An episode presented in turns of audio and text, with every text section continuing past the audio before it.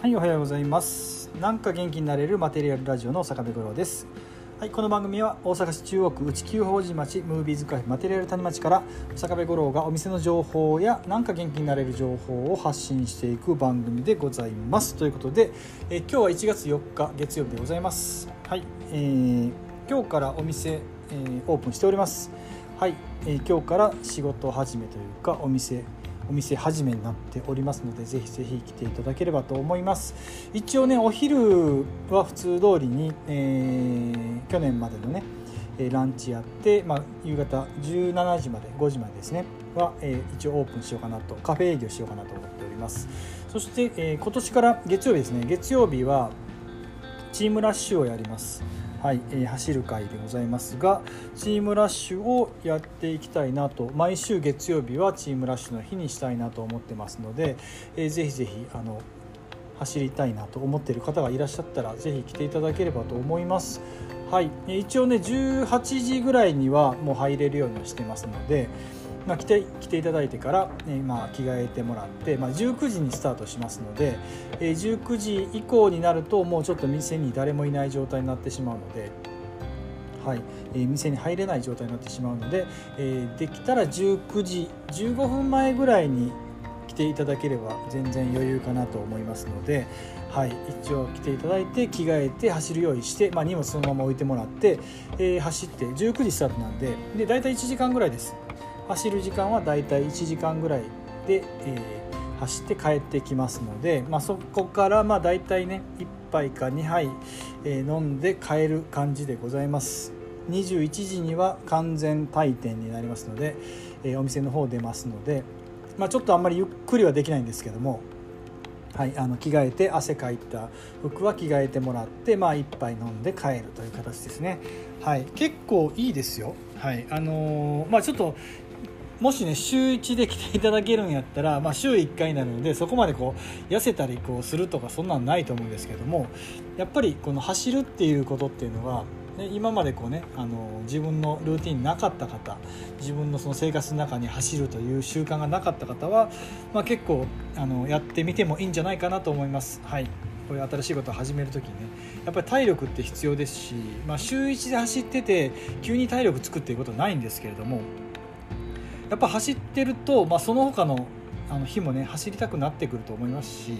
まあ、急に走るとねあの膝とか腰とか言わす方もいらっしゃるので、まあ、その辺りは気をつけながらということでございますね、はい。まあ、ゆっくり走りますのでぜひぜひ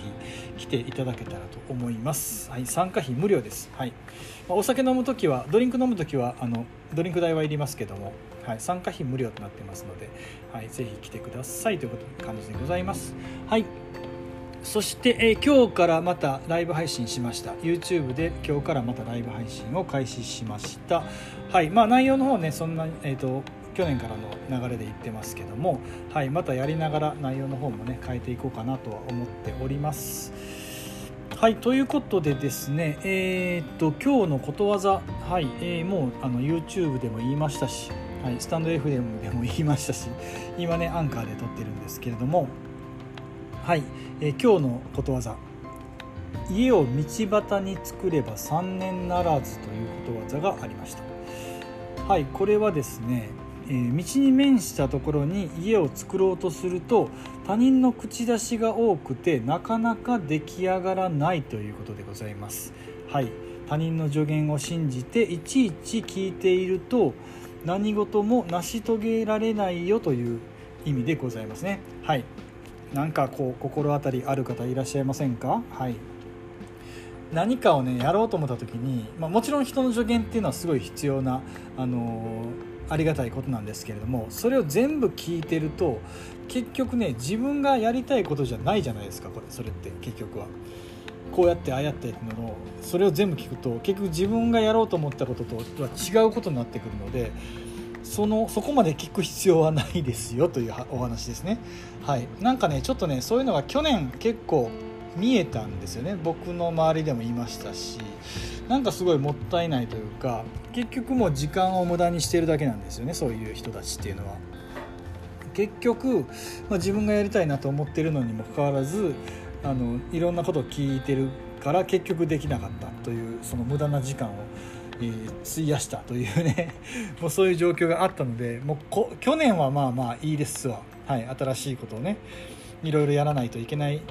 時になってしまったので去年はいいですけども今年はもう必ずそのあの結果がついてくる結果を出さないといけない年ですしもう絶対、えー、皆さんにとっていい年になるので、えー、そういうなんか無駄なことはしないでおきましょうということでございますね。はい、必ず今年はいい年になりますので、えー、どんどんどんどん動いていったらいいんじゃないかなと思います。はい、えー、ということでねそういうのことわざをピックアップさせていただいたんですけれども、まあ、何かしらこうあの、えー、昨日も言いましたが、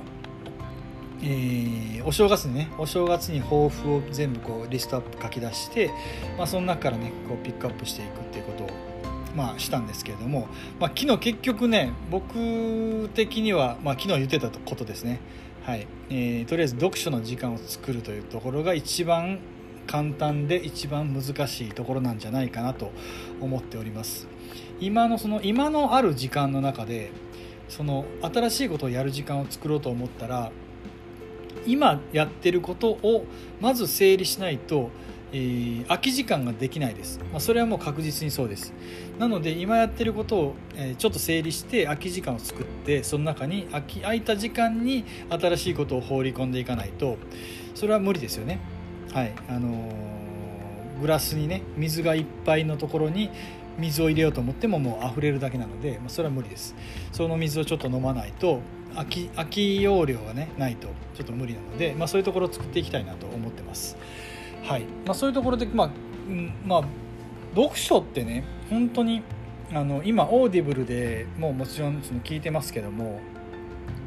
今 Audible を聞く時間にその他の方のラジオを聞いてしまってるんですよね。なので Audible を聞く時間が作れないようになったんですよ。その時間に費やしたから。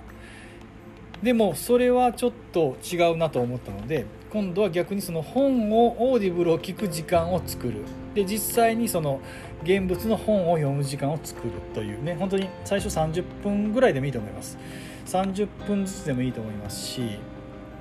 まあ何かしらこうね読む癖をつけていかないと絶対その読書ってできてこないので